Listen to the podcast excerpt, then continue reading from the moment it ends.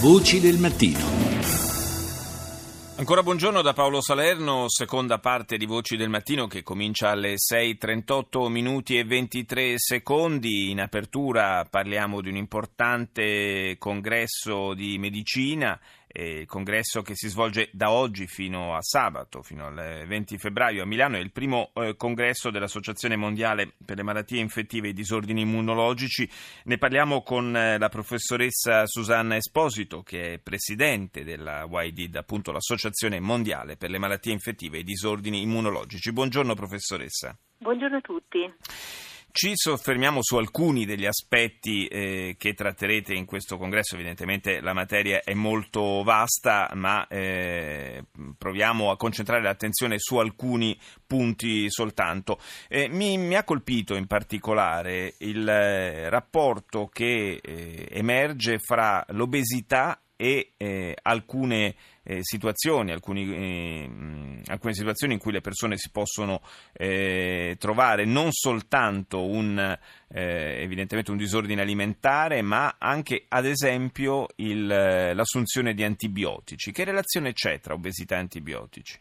E sicuramente sono emersi dei dati molto interessanti che associano l'abuso di antibiotici a un impatto sul microbioma, quindi sui batteri che noi portiamo a livello intestinale e conseguentemente allo sviluppo di obesità. Diciamo che questi primi dati sono stati osservati sul modello animale eh, e appunto anzi sul modello animale era ben noto come l'assunzione di antibiotici servisse per far ingrassare l'animale e quindi magari per avere eh, animali più grassi e salumi più buoni, per fare un esempio. Eh, così eh, nell'uomo evidentemente gli antibiotici hanno una serie di effetti collaterali ben noti, ad esempio lo sviluppo di resistenze antibatteriche, che è un problema molto molto importante, ma anche un impatto su quella che è la, fio- la flora intestinale causando disbiosi e di conseguenza eh, aumentando il eh, rischio di sovrappeso e obesità. Questo problema è emerso particolarmente evidente nei bambini che spesso nei primi anni di vita assumono moltissimi cicli di terapia antibiotica che tra l'altro è una, un'abitudine molto sviluppata in Italia, ma mi sembra assolutamente eh, fuori, cioè che sia, che sia, frutto di un'esagerazione spesso. Spesso vengono somministrati antibiotici per situazioni nelle quali se ne potrebbe tranquillamente fare a meno. Sicuramente sappiamo bene come spesso sono somministrati per forme virali, ad esempio in questo periodo eh, vi è un'epidemia di influenza in atto molto molto importante, eppure eh, le persone a letto trattate con antibiotici eh, sono tantissime, come se l'antibiotico favorisse la guarigione, cosa che appunto eh, non è vera evidentemente, ma non solo, impatta negativamente anche su un'altra serie di altri fattori, oltre che eh, avere la possibilità di causare eventi avversi come possono, essere appunto un peggioramento della diarrea stessa eh, o comunque anche eruzioni cutanee.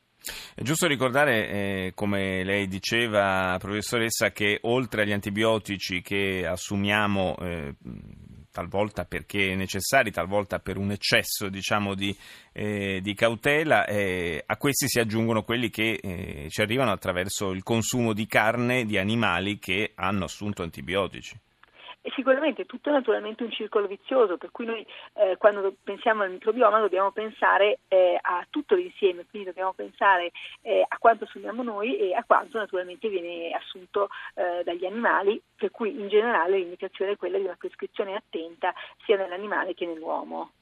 Eh, l'obesità poi viene associata anche alle malattie autoimmuni, in che senso?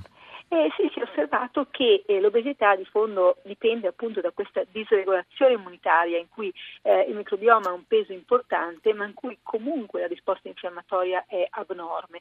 Allora eh, questa risposta infiammatoria, che non è necessariamente una risposta infettiva ma una risposta infiammatoria abnorme, è poi quella che sta alla base anche eh, dello eh, sviluppo delle malattie autoimmuni che sono oltretutto negli anni in aumento. per cui vi è stata la segnalazione di un'associazione tra obesità e malattie autoimmuni come pure anche ci sarà una lettura durante il congresso, dell'assunzione di cibi piccanti e dello sviluppo di malattie autoimmuni.